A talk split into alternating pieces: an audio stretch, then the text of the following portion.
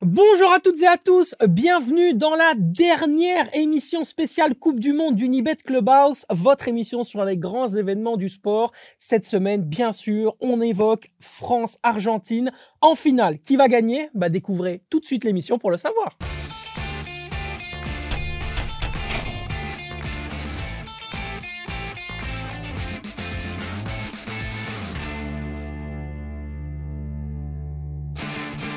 Et forcément, pour ce faire, on va recevoir un invité très spécial. Il est encore joueur professionnel, même s'il évolue dans le milieu du football. Il fait partie de la famille des enfants terribles.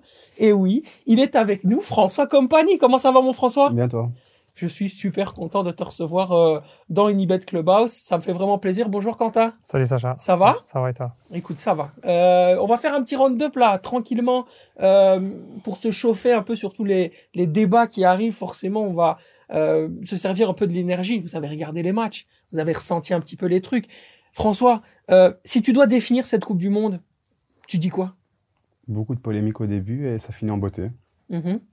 Beaucoup de, polémiques. C'est vrai qu'elle a été très décriée, cette Coupe du Monde. Et au final, euh, on a tendance à, penser, en tout cas beaucoup d'observateurs disent ça, que ça peut être l'une des plus belles de l'histoire du, foot, en fait.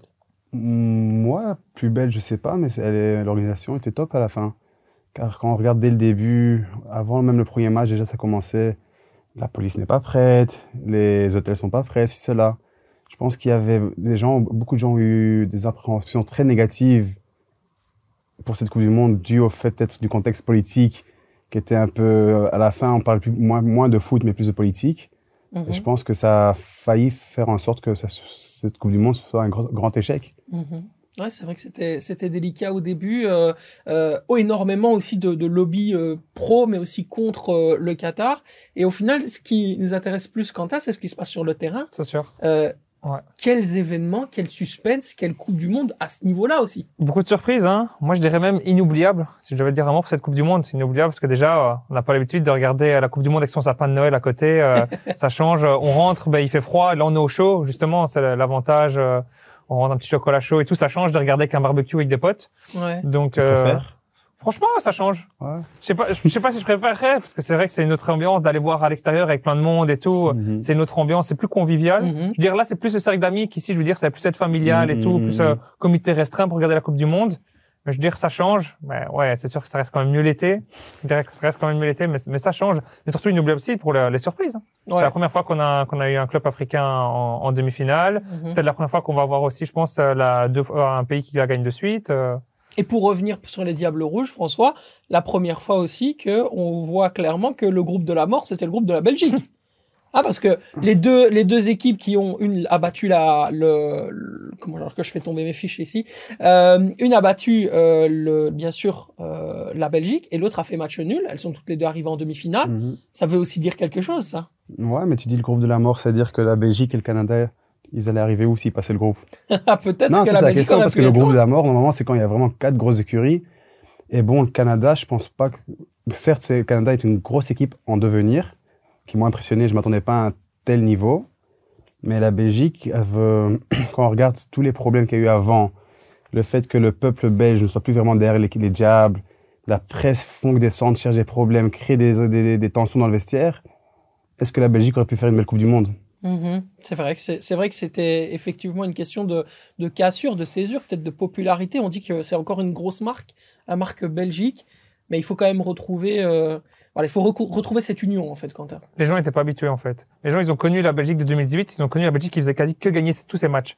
Donc là, ils voient une Belgique qui déçoit aussi dans le jeu, qui déçoit dans le résultat. Donc les gens, ils en demandent plus. Ils en demandent trop. Ils ont connu la victoire, ils veulent plus connaître que ça. Mhm. C'est pas une, une, euh, un peuple, je veux dire, qui a, ici, sur, le- je veux dire, je parle sur le court terme, hein, parce qu'on Mhm. connaît bien sûr, sûr sur le long terme comment c'était avant. Mais sur le court terme, ils ont connu, mais ça gagnait tout. Si ça perdait contre, c'était contre la France, ça a perdu d'un goal d'une petite de la tête, ça perdait vraiment de peu. Donc, euh, ici, ils attendaient vraiment quelque chose et donc ils étaient vraiment déçus parce que ici, on est vraiment passé de tout, pas à rien, mais tout à, à, beaucoup- à vraiment moins bien. Ouais. Et donc, c'est pour ça que les gens, ils ont été, euh, Ah, les gens, les gens sont restés en mode, euh, ils ont cru que c'était le même effectif qu'il y a 4 ans, alors que non. Il y a déjà des joueurs qui ont 4 ans de plus, certes, malheureusement, même si on les a critiqués le plus. Le dernier match, pour moi, Vortongen était un des meilleurs sur le terrain. Mhm. Pourtant, avant, il y avait des gens là qui parlaient de qui devaient, qui devaient pas être repris, qu'il n'avait pas sa place euh, dans le 11 de base et tout. Déjà, même quand on commence déjà comme ça à créer des problèmes, comment tu veux que l'équipe soit performante? Comment tu veux que ça crée pas de tension dans le vestiaire Mhm. si tu, dans les- partout dans les journaux, tu vois tel joueur ne doit pas jouer, tel joueur ne doit pas jouer, et que finalement, toi, tu es sur le banc en train de regarder ce joueur jouer. Ouais. Dans ta tête, que tu le vois pas inconsciemment, ça crée un certain, une certaine peut-être colère en toi, et ça se ressent sur le terrain. Après, c'est- quand même euh, ce- ce- cette Coupe du Monde pour la Belgique a quand même reflété le besoin de fraîcheur. Cette équipe a besoin d'un élan nouveau. Pour moi, il n'y a plus le même collectif. Mhm. Il y avait une ambiance en 2018 qui ici, il n'y a plus en 2022. On l'a bien vu après le match tout simplement en Égypte. Je pense que c'est Timothy Castagne qui le dit en interview. Ouais. Il n'y a pas de communication sur le terrain. On ne se Mhm. parle pas. Et ça, c'est la base. Regarde le Maroc. C'est un groupe, c'est un effectif, c'est une communication. Ça joue l'un pour l'autre, ça mouille le maillot. Mhm. Ici, cette année, on n'a pas eu ça, je suis désolé. Après, on parle de renouveau, mais c'est le temps aussi. Hein. Pas oublier, on est un petit, on est un petit pays, on aura encore des, des belles années à venir, mais on n'a pas un vivier large comme le Brésil. C'est intéressant, nous- on en discutait juste ici Ah. en off, tu me dis, on n'a plus de De Bruyne. Ouais, voilà, a mais plus de De Bruyne Il faut attendre, il il faut attendre. De, Bruyne ne, s'est pas fait en, en un an. De Bruyne a, a suivi un parcours. Il est parti de Genk à Chelsea, été difficile. Il est parti vers l'Allemagne. Il est, il est monté petit à petit. Il laisse son temps aux jeunes de, de monter. Et il faudra, faudra simplement prendre son mal en patience. Tu peux t'im- tu peux pas espérer avoir du jour au lendemain un De Bruyne qui arrive, un compagnie qui arrive, un Alderweireld qui arrive. Il faut laisser le temps. Je suis désolé, mais je suis obligé de le dire, on n'a plus ton frère aussi. Ouais, mais on n'a pas mon frère. Mais après, euh, que ce soit Vincent, Vincent, certes, était important, mais n'était pas. Et la, et la Belgique a gagné beaucoup de matchs sans lui. Mais Vincent, il apportait aussi une présence, surtout aussi hors du terrain, Ouais. une prestance aussi, une, une, une prestance, que ce soit pour l'image de l'équipe nationale belge et tout. Mais la, la Belgique a gagné beaucoup de matchs sans Vincent aussi. Oui, mais quelle personnalité, c'est Ouais, ça que en la personnalité, ouais, la personnalité, mais t'inquiète pas que Romelu aussi, il a de la personnalité. Hein. Ouais. Moi, personnellement, pour moi, Romelu est le, est le digne successeur de Vincent. Oui, un, un des joueurs d'ailleurs les plus intelligents, même dans, dans son processus de réflexion euh, avec Vincent Compagnie à l'époque en 2018, 2014 aussi. C'est des joueurs qui sont intelligents, qui ne passent pas que le talent par les pieds, ça passe aussi par la tête. Ouais, il est engagé euh, dans beaucoup de choses hors du foot. C'est comme, euh, comme Vincent, c'est quelqu'un qui, le foot est pour l'instant la partie la plus importante de sa vie, hor- hormis la famille.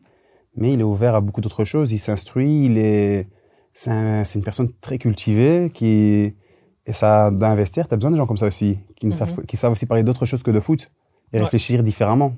Bah, nous, on va parler de football, hein, forcément. On va démarrer ce que oui, que non, que oui, que non. Vous connaissez l'adage. Euh, messieurs, c'est c'est assez facile, oui ou non. Et puis derrière, ça enclenche un, un débat. Trois questions aujourd'hui, forcément. Et si c'est ni oui ni non, Et si c'est oui ni oui ni non, t'es obligé de dire oui ou non quand même. Et puis après, tu, tu nuances dans les débats. Voilà, tu nuances et t'en profiteras pour euh, euh, débattre avec un, un autre enfant terrible qui est, qui est notre ami Quentin. Alors, tous deux décisifs en phase à élimination directe, peut-on faire un parallèle entre la Coupe du Monde de Lionel Messi en 2022 et celle de Diego Maradona en 1986 Oui ou non? Je t'ai pas né. 86 Non, mais on va le rappeler. Mais non, mais... Oui, s'il la gagne. Oui, s'il la gagne, donc oui. Ah. Euh, bien sûr, 86, El Pibe de Oro, la main en or, Ouais. il dépasse euh, et, et il. euh, Moi, je dirais oui. oh, pardon? Moi, je dis oui à ta Tu dis oui. Allez, c'est super. Ouais. Oui Allez, ouais, c'est parti. Bon, comme je le disais, bien sûr, vous connaissez ce match Argentine-Angleterre où Maradona passe tout le monde et le gardien et il arrive à faire son, son truc magique. Donc on s'intéressera aussi à savoir si, si Messi a été aussi fort que Maradona l'a été en 86. Maradona qui avait marché complètement sur l'équipe de Belgique en 86 en demi-finale aussi. L'Albi Céleste peut-elle tomber dans le piège de la super efficacité des Bleus? Hmm, je pense que oui. Le Maroc a-t-il suffisamment d'énergie pour jouer et gagner la petite finale? Oui. Oui. Allez, c'est bien, il n'y a pas de débat, magnifique, au revoir. non, bien sûr. On, on s'intéresse à, à, à Lionel Messi, absolument exceptionnel. On en discutait ensemble pendant le match. Euh, on, on a échangé. Tu me dis, il fait déjà partie des prétendants pour le Ballon d'Or. Moi, je pense que cette Coupe du Monde risque d'être décisive pour qui va gagner le ballon, ballon d'or. Si la saison continue comme ça en club, comme sont occupés Messi et Mbappé, Mhm. ça va jouer entre Messi et Mbappé. Et malheureusement, étant donné qu'ils jouent dans le même club, ils auront les mêmes, euh, les- ils auront les mêmes trophées en fin d'année. Donc, il y, a- que la Coupe du Monde va pouvoir les départager, à mon, à mon avis. Ouais, donc il y a- il y, a vraiment cette, euh, bien sûr, cette saison au Paris Saint-Germain qui doit continuer. On verra dans quelle situation parce que alors que tout le monde euh, rit avec l'Argentine et, et euh, la France, ça pleure avec le Brésil, Neymar et Marquinhos. Euh, donc du coup forcément, euh, ça sera un peu compliqué peut-être d'aller chercher la Ligue des Champions. Donc je dirais que l'argument de François est ici encore plus fort, Quentin. Faudra aussi surtout voir s'ils arrivent à éliminer le Bayern en huitième de finale. Parce que même si tu gagnes la Coupe du Monde, que tu es sorti en huitième de finale de Ligue des Champions, ça peut aussi peser si, imaginons, que celui qui gagne la Ligue des Champions soit un finaliste ou aussi un autre vainqueur de Coupe du Monde. Mhm. Pourquoi pas? Mhm. Ça peut également peser. C'est comme le Bayern de Munich qui- qu'ils affrontent. Il n'y a pas Neuer, donc à voir aussi ce qu'ils vont trouver comme gardien remplaçant pour Neuer. Et Si- tu verrais qui en lice? Pour euh, le Ballon d'Or, Ouais. Comme ça, c'est dur à dire. Comme je t'ai dit, il faudra voir aussi le vainqueur de la Ligue des Champions. Le Ballon d'Or, Mhm. c'est encore dans longtemps. hein. Ouais, On vient seulement ici d'avoir Benzema, donc On euh, va dire que Benzema, là, il est parti pour euh, pas mal de. Je pense que cette saison, il va plus trop jouer. Oh, Benzema ne l'aura pas. euh, Benzema, pour moi, est clairement voilà, pas un prétendant pour le futur Ballon d'Or, ça c'est sûr. Après, euh, faudra vraiment voir. C'est d'Or- Jamal Musiala, euh, c'est- Parce qu'il des faut, faut dire une réalité aussi, le Ballon d'Or, à mes yeux, et je pense que ça s'est vu dans les années, surtout il y a deux ans, c'est pas toujours le meilleur joueur qui gagne. C'est celui qui a la plus, plus grande cote de popularité qui gagne. hein. ouais. C'est de la politique. Ouais, quand tu regardes Ouais, Messi, quand la dernière- non, le dernier Ballon d'Or, moi je suis fan de Messi, mais pour moi c'était pas, le- c'était pas le plus méritant Mais- son dernier Ballon d'Or. C'est pour ça que pour moi, peut-être que même s'il perd en finale, mais qu'il va loin que le PSG, même si Mbappé gagne la Coupe du Monde, ils peuvent le donner à Messi, sachant que ça va sûrement être la dernière occasion à. Messi. Justement, tu dis que c'est politique. Ah, Et justement, pour fait. moi, c'est peut-être la- ça va peut-être être la dernière occasion à Messi de l'avoir. Mhm, Ça va juste mhm, aussi rentrer dans l'histoire, encore un ballon d'or et tout, avant de partir, qui sait ailleurs. C'est peut-être sa dernière année, Donc, possible. Donc Messi, ballon d'or, il y a moyen. donc j'ai cru comprendre aussi que vous ne m'aideriez pas sur le parallèle Messi-Maradona, mais c'est vrai que quand on Ah, si. regarde l'histoire, les- non, mais quand on regarde l'histoire, c'est quand même incroyable. Il y a beaucoup de, Il il y a beaucoup de parallélisme quand même entre la manière dont Lionel Messi est porté au nu par le peuple argentin et ce que Diego Maradona représentait aux yeux des gens. Moi je quoi. pense pas. Tu Je penses pense- que c'est différent? Moi, je pense que c'est différent parce que aussi, Maradona avait une image publique différente. Il avait une image de bad boy, de ceci, cela. Et des gens aiment ce genre de personnage. Donc, c'est encore, la tâche est encore différente, je pense. Je pense que le, la tâche qu'ils avaient pour Maradona est encore plus grande que pour Messi. Mais est-ce que s'il gagne là, ça va le faire rentrer dans le cœur des gens Il est déjà dans le cœur. hein, il est déjà dans le cœur. Pour moi, c'est le meilleur joueur de tous les temps. Mais Maradona avait ce petit truc euh, de plus de mauvais garçon, garçon de la rue. Donc, il touchait. Les gens de la rue étaient beaucoup plus touchés par un, un personnage comme Messi que par Maradona, comme pour- par Messi. Ouais. Ça se revoit bien. Regarde Benzema. Il est idolâtré dans les cités parce qu'il sort des cités. Ouais, c'est vrai que ça- c'est intéressant ce, ce, je dirais ce, ce lien que tu fais. Après, euh, il y a aussi ce, je dirais ce- ce- cet aspect personnalité, Euh, le fait de savoir s'exprimer, extérioriser. Mhm, mhm. Ça a toujours été le gros problème de Lionel Messi. On découvre un autre Messi là pour le moment avec la Coupe du Monde. hein. Ouais. Quand la petite réponse à Van Gaal euh, en lien avec euh, l'histoire comme quoi il aimait. fait? Il a fait ça? Ouais, ça parce que c'était euh, c'était qui? C'était euh, allez hein, le milieu de terrain euh, Guilherme euh, non euh, Riquelme. Riquelme. C'était Riquelme qui avait justement euh, Van Gaal qui avait un peu euh, Mhm. on va dire euh, détruit un peu quand il avait joué et donc il avait marqué, il avait justement fait ça et là pour rendre hommage à Riquelme, il, est, il allait faire la même ça. célébration devant. Van Gaal en hommage à, à ça. Il y avait même la même chose avec Chicharito du Mexique, Mhm. mais Van Gaal n'aime pas trop les Non, les, image- les joueurs euh, Les joueurs techniques là. non, il a et- il a une image beaucoup moins lisse que qu'avant la Coupe du Monde. Ouais, ouais, ici il se Ouais. rebelle un peu et tout. Et puis même on le voit quand on l'a vu, c'était contre, je pense c'était contre les, contre l'Australie même. La, la- comment il a fêté la victoire? Parce qu'ils avaient gagné euh, en- juste en la fin avec l'arrêt et tout de, de Emiliano Martinez et la façon dont il a fêté la victoire, qu'il a dansé, qu'il a chanté avec les publics et tout. Qu'alors d'habitude on le voit beaucoup plus renfermé et Mais je pense qu'il vit la Coupe du Monde différemment. Oui. Comme Ouais. il, sait, il sait que c'est sa dernière Coupe du Monde. Il se sent libéré. Il se sent libéré là, et que pour l'instant, là, il a tout à gagner, plus rien à perdre. C'est ça. Qu'avant, il se disait toujours, bon, la prochaine, la prochaine, maintenant, c'est tout à gagner. Qu'il se donne à fond, il profite à 100%, et aussi, je pense que les émotions prennent le dessus. Ce qu'il n'y avait pas avec Messi. Messi a toujours été quelqu'un qui, arrivait toujours à- qui a toujours réussi à contrôler ses émotions en public. Mhm. Et là, quand on voit l'interview euh, d'après-match, Ah, quand il commence à s'énerver qu'un, je sais pas, je pense ouais, que les Pays-Bas. Ouais, ouais, c'est ouais, c'est ça. Après les Ouais, Pays-Bas, ouais. comme il s'est jamais jamais vu ça interview en c'est direct. jamais vu ça de euh, Messi.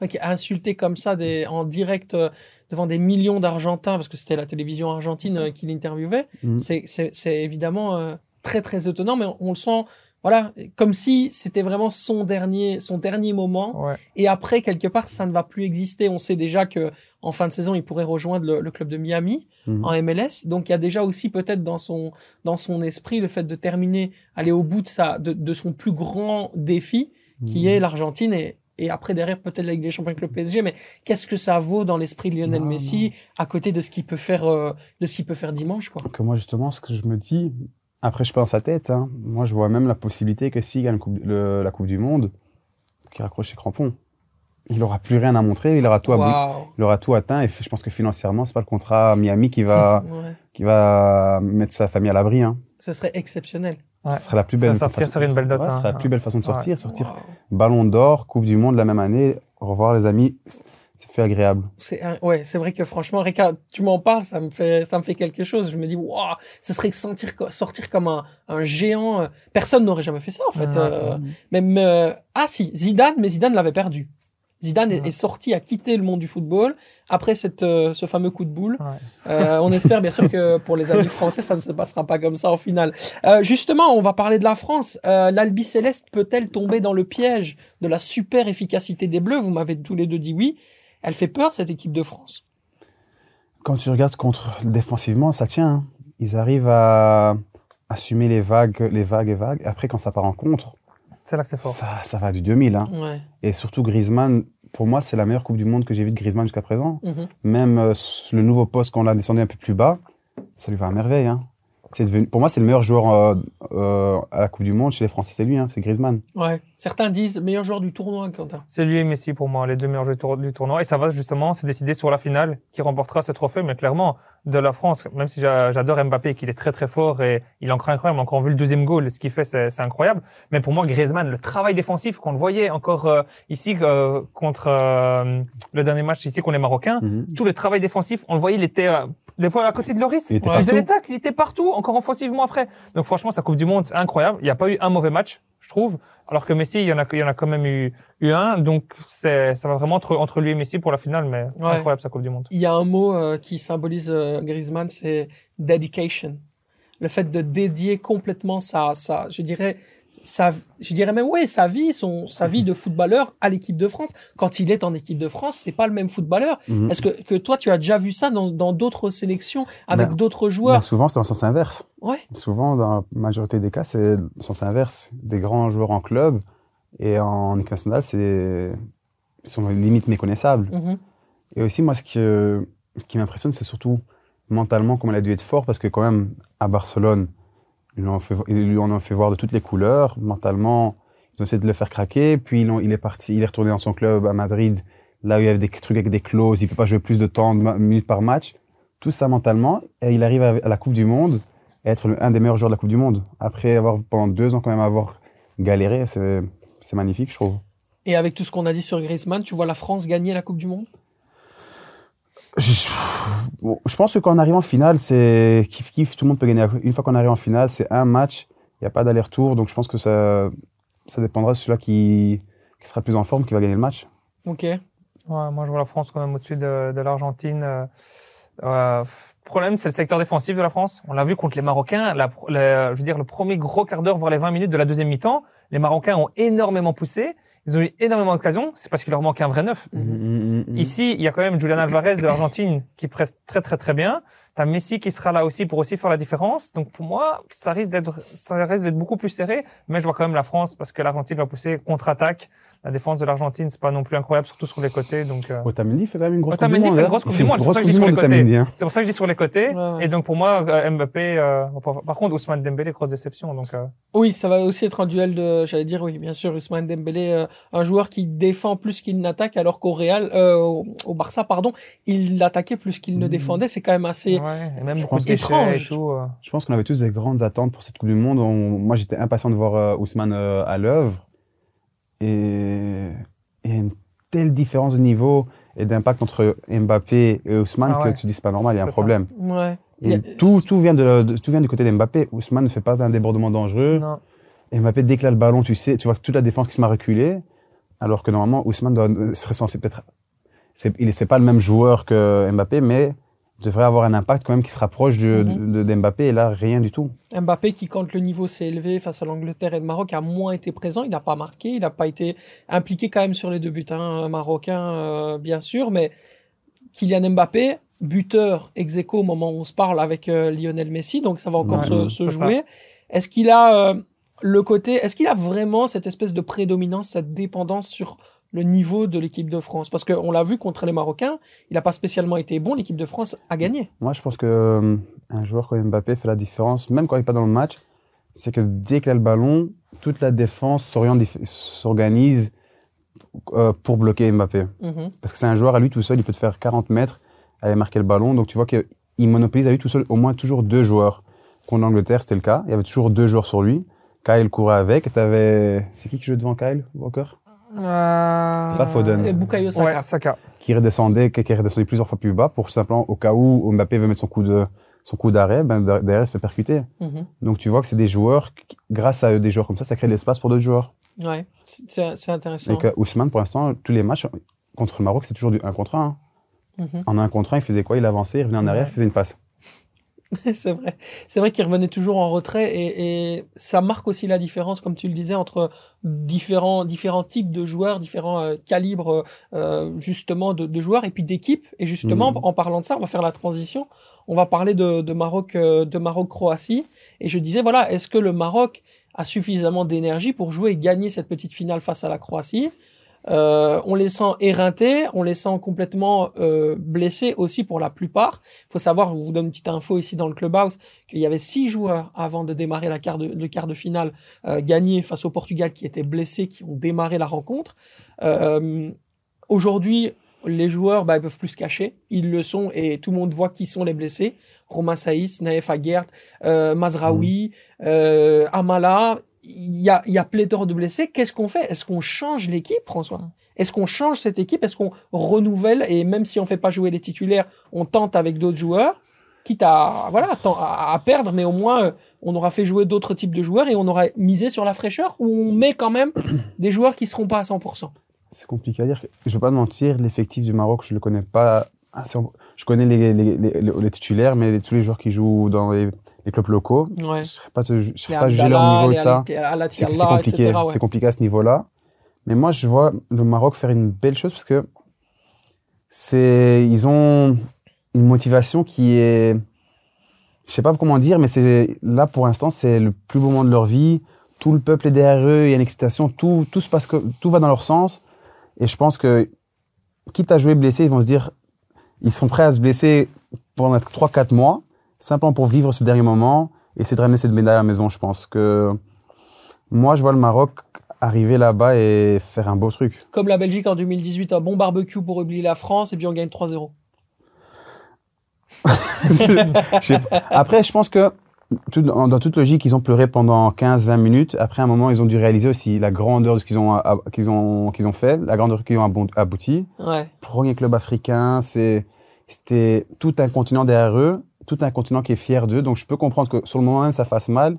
Après, il faut être fier. Comme on a vu les Belges quand ils sont revenus en Belgique, ils ont fêté ça, la troisième place. Mhm. Ils ont pleuré pendant 15-20 minutes, mais à un moment, ils ont réalisé que les gars, on est un petit pays de 10, de 10 millions d'habitants. Il y a de ça 15 ans, on jouait encore nos matchs à moitié remplis à, à, à Liège, que j'allais voir des fois des matchs de mon frère, stade à moitié vide à Mhm. Liège, des matchs amicaux, même des matchs, euh, des matchs officiels et tout. Mhm.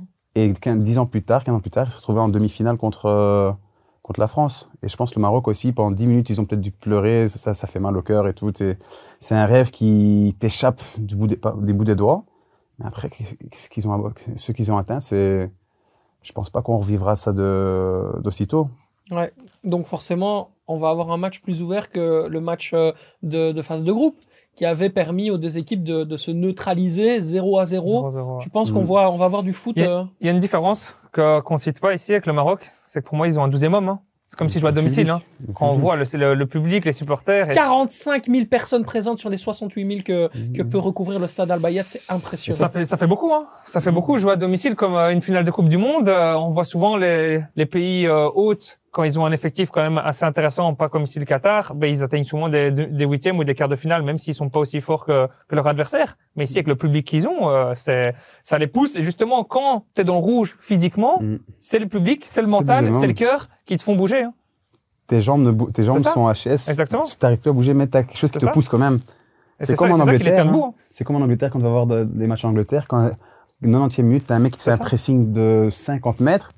C'est parce que le le public, qui, qui- c'est le public qui chauffe. Hein.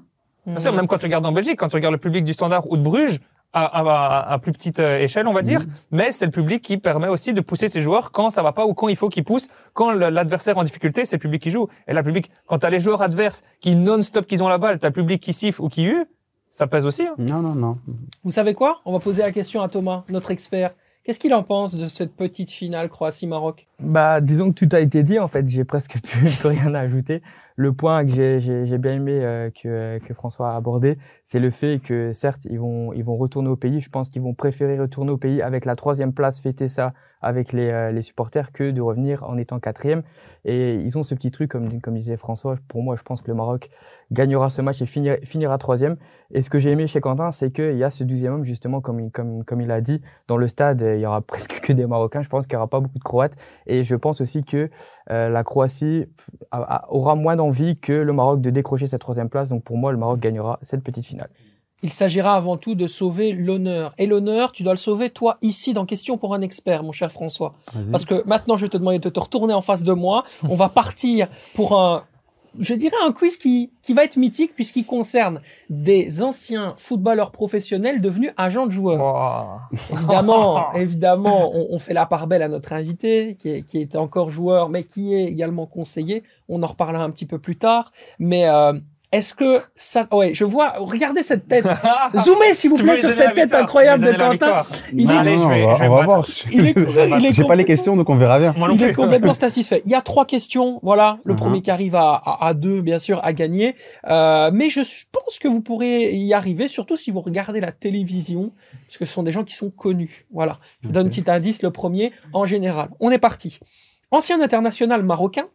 Je suis consultant pour Bein Sport France durant la Coupe du Monde. Oh ouais, Né le vois en 17 plus. avril 1987 à Courcouronne dans l'Essonne, je fus le Ah, capitaine de la, de, de la sélection des Lions de l'Atlas de Ah. 2013 à 2019 pour laquelle je compte 58 sélections dont deux buts. Je prends ma retraite sportive à Karam Gumruk en Turquie Mhm. en novembre 2021 après avoir remporté 10 trophées majeurs durant ma carrière. J'ai joué avec Cristiano Ronaldo à la Juventus, Manuel Neuer au Bayern Munich. J'ai aujourd'hui lancé ma carrière d'agent Benatia. de joueur. Voilà Sous le sceau de MG Group dont je suis le fondateur. Je suis, je suis, je suis Mehdi Benatia. Bravo Bravo, ça fait un point pour euh, Quentin. Oh là là, ça va être dur. ouais, ouais, ouais.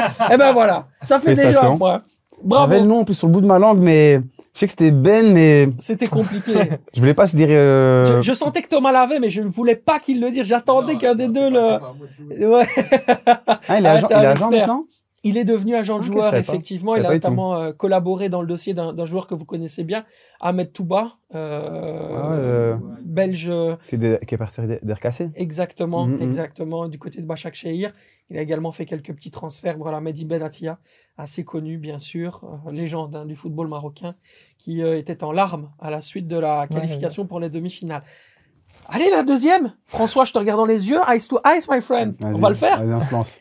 Ancien attaquant de pointe passé par le Standard de Liège, la Gantoise, Galatasaray et Mons. Je suis né à Kinshasa. Un 14 avril 1976-76. International congolais, j'ai marqué 15 buts en 40 sélections avec les. Léopards. Lukunku Allez Lukunku Ben voilà C'est superbe Euh, Allez Lukunku Il est aussi agent?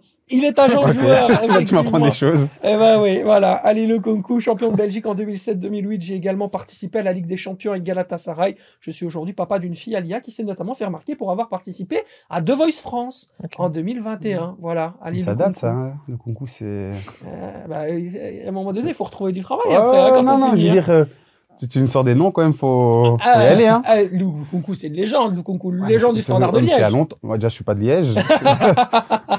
qui est un des plus grands clubs de Belgique, bien sûr, Euh, comme tout le monde le sait. Ouais. C'est un point de vue, ouais.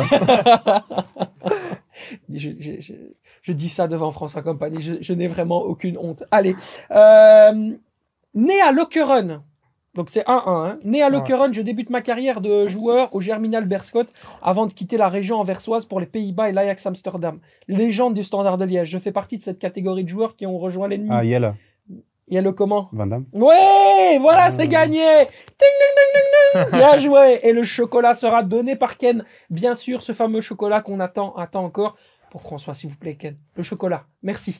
Euh, bah, du coup, bien joué. On va s'intéresser à toi maintenant, mon François. Ah ouais, on y va. Tu es toujours footballeur, mais tu es en fait conseiller indépendant dans une structure Voilà, on va dire ça, ouais, comme ça. qui, qui est la, la structure High Group, qui représente notamment de très très bons joueurs comme Charles de Ketelaar et notamment euh, Anwar Ait Eladj. C'est ça? Ouais, Everton aussi. On a pas, pas mal de joueurs. Yann Vertonghen, bien sûr. Ouais. C'est pour ça que tu, c'est pour Mais- ça que tu le protégeais d'ailleurs, hein, parce que un Non. peu son avocat. non, Non, mais de toute façon, le ça fait déjà des années que je le connais aussi. hein. Ouais. C'est des gens qui ont grandi avec mon frère en équipe nationale depuis jeune et tout. Donc, euh, il y a une certaine affinité qui fait en sorte que je serai jamais vraiment neutre à ce niveau-là. À, à quoi ressemble ton, ton, ton job au quotidien? Ta journée, elle commence comment euh, euh, dans, dans ce type de travail Non, mais je suis beaucoup sur, mon- beaucoup sur le téléphone parce qu'on a plusieurs dans la société. Donc, on a un groupe WhatsApp, enfin un centralisé avec tout le monde. Après, tout le monde a un petit groupe. Moi, j'ai mon groupe avec telle personne de la société, telle personne, avec tel club et tout. Et donc, euh, moi, je suis surtout là pour euh, donner mes conseils d'un premier temps. Mhm.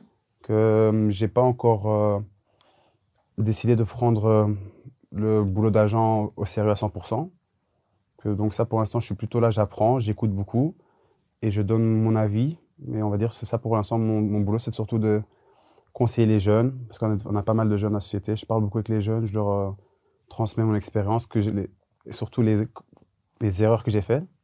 Je leur demande de pas, j'ai fait en sorte qu'ils répètent pas les mêmes erreurs que moi, parce que j'en ai fait pas mal, moi, dans ma carrière. Mhm. Et à l'heure actuelle, c'est ça mon boulot, surtout parler avec les jeunes. Et aussi essayer de créer, par le nom que j'ai aussi parfois, des fois, d'essayer de créer des, des, des relations entre d'autres euh, agents d'autres pays. Tu parlais de, plus-value. euh, dans tes conseils, euh, tu axes sur quoi quand tu parles à un jeune joueur? Moi, déjà, de un, j'axe, comme ils sont jeunes, donc quand même, je dis déjà, la première chose, c'est qu'ils doivent comprendre qu'il n'y a pas que le foot dans la vie. Tant que, quand tu as 16-17 ans, ça peut encore aller dans tous les sens. Donc, euh, tous nos joueurs qu'on a dans la société, il n'y en a aucun qu'on a, qu'on a demandé d'arrêter les études. De l'inverse, on a une personne à la structure qui est là justement pour s'occuper de tout ce qui est scolaire, qui va voir, qui a un rendez-vous une fois, par, par- une fois tous les trois mois avec les directeurs des écoles Mhm. pour qu'on ait- parce qu'on a, on a besoin d'avoir un suivi aussi, parce que tu vas demander à un élève comment ça a été, il va te répondre quoi? Ça s'est très bien passé. Donc on a besoin de savoir la vraie version aussi et, et d'aider parce que nous, notre rêve à nous et du petit serait qu'il réussisse en tant que footballeur, qu'il fasse beaucoup d'argent, qu'il ait une grande carrière, Mhm. mais il faut aussi préparer le et si ça si ça passe pas comme on a comme prévu. Des têtes bien faites. Moi non, c'est c'est une réalité parce que moi j'ai vécu ça aussi étant jeune. Moi j'ai eu la chance d'avoir eu des parents qui ont poussé qui ont poussé pour que j'ai mon diplôme. Quand j'avais 14 ans, je pouvais aller à l'Ajax, c'était non, tu restes à la maison, tu vas avoir ton diplôme et tout. Donc euh, et je remercie mes parents maintenant aujourd'hui parce que bon, j'ai eu quand même j'ai eu une carrière professionnelle, mais j'ai pas gagné assez pour me dire que plus jamais j'aurais travaillé. Mhm. Donc les diplômes, la connaissance que j'ai pris à l'école était quand même importante pour gérer le l'expérience que j'ai eue grâce au foot et les contacts que j'ai fait grâce au foot. Tu es un vrai connaisseur de football. Qu'est-ce que tu euh, préconises quand tu analyses un joueur pour faire la différence entre le bon talent et le super talent? Comment on fait la différence? D'essayer de trouver le petit truc de plus, que des bons joueurs, tu en as des centaines. T'en as des, en Belgique, t'as des, sur tous les terrains, tu as des bons joueurs. Mais le but, c'est d'essayer de trouver le petit joueur qui a quelque chose de, quelque chose de spécial. Quelque chose que tu sais que tu fais ça une fois tous les X temps. Charles, il a quelque chose de spécial. Noir a quelque chose de spécial. C'est, après, c'est dur. Après, c'est. On va pas dire que chaque joueur qu'on ramène dans la société a ce truc de spécial parce que, bon, Mhm. déjà, on n'est pas seul sur le terrain en train de, se pour, en train de se battre pour les joueurs. Et qu'il faut aussi avoir la chance d'être là le jour où le joueur te montre ce petit truc-là. hein. Mhm.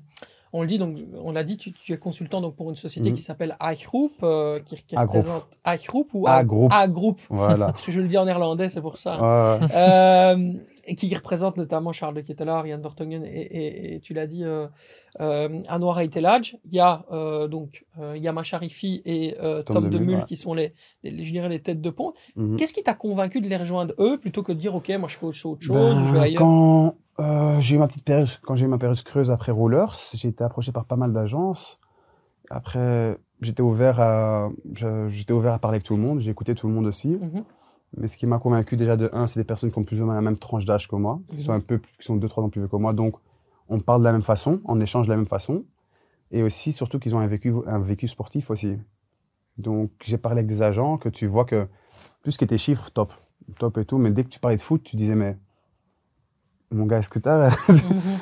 tu me parles de quoi? Ouais. Que quand il y avait un agent qui me parlait d'un joueur, il me dit il est rapide, il est fort. Ok, mais Son analyse s'arrêtait à il est rapide et il est fort. J'ai dit ça, je veux- moi j'ai pas envie de travailler. Je... Tous les jours être assis au bureau en train de parler avec un mec de foot qui connaît rien au foot, je vais me dire c'est bon. Je- À un moment ou l'autre, j'aurais dit c'est bon, arrête de parler, laisse-moi tranquille. Donc voilà, alors avec Tom aussi, surtout avec euh, Yama, parce que Tom il a eu une belle carrière, malheureusement il a eu des blessures.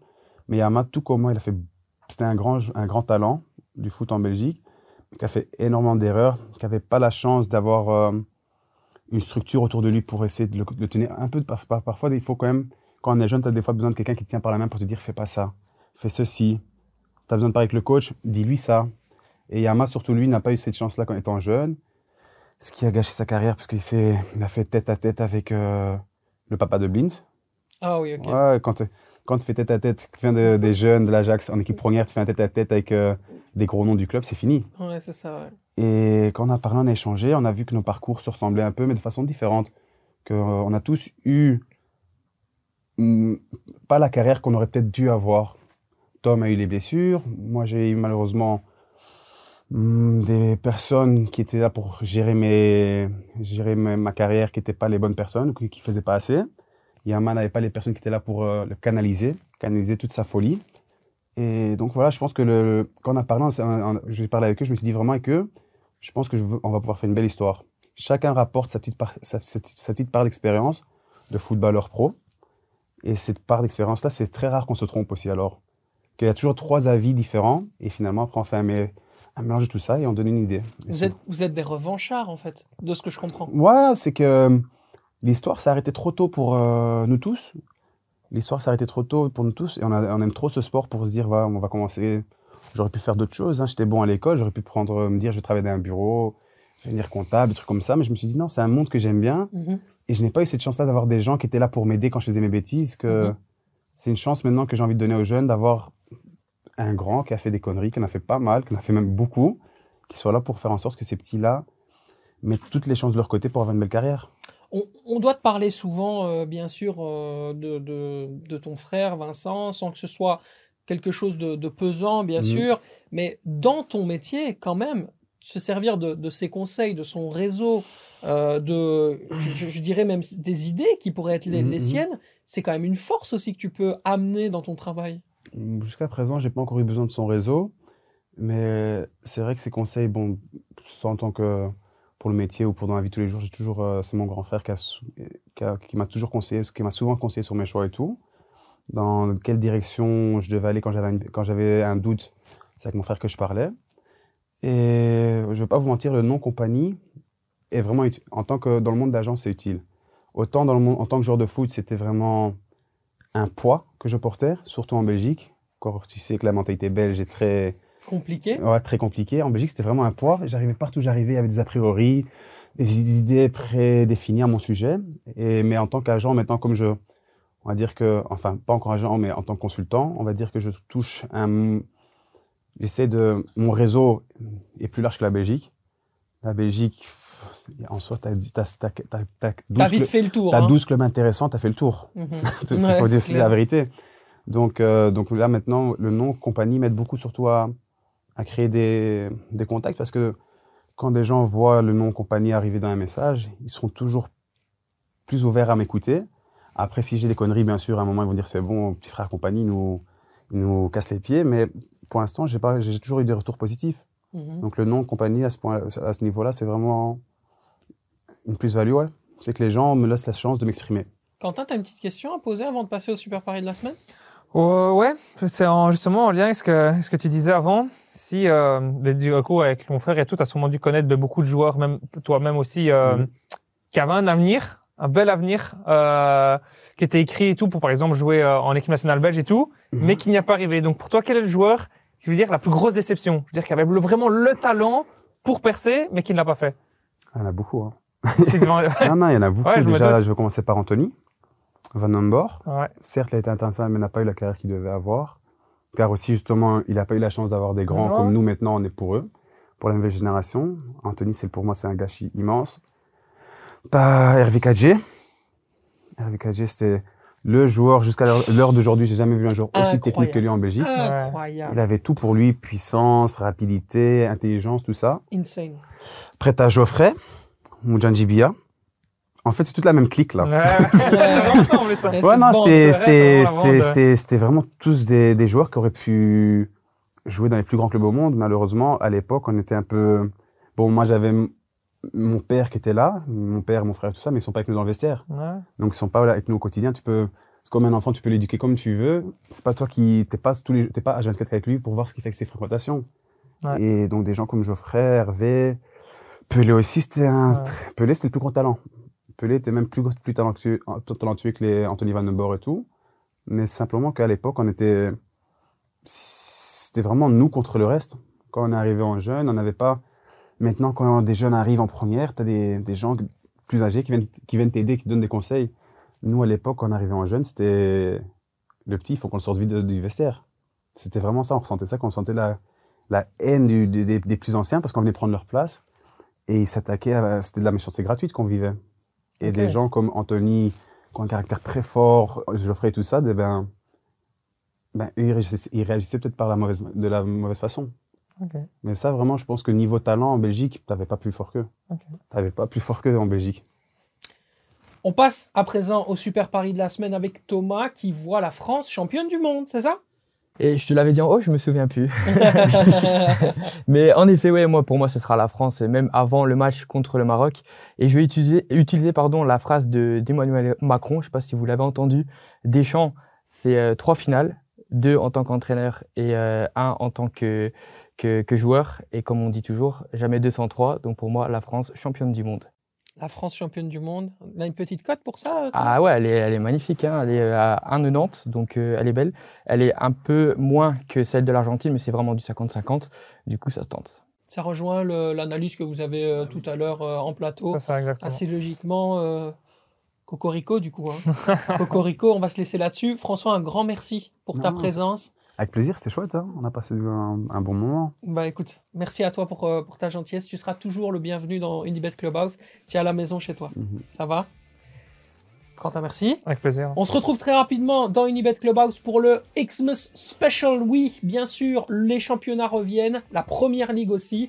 On va donc parler du Boxing Day dans quelques jours. Salut, salut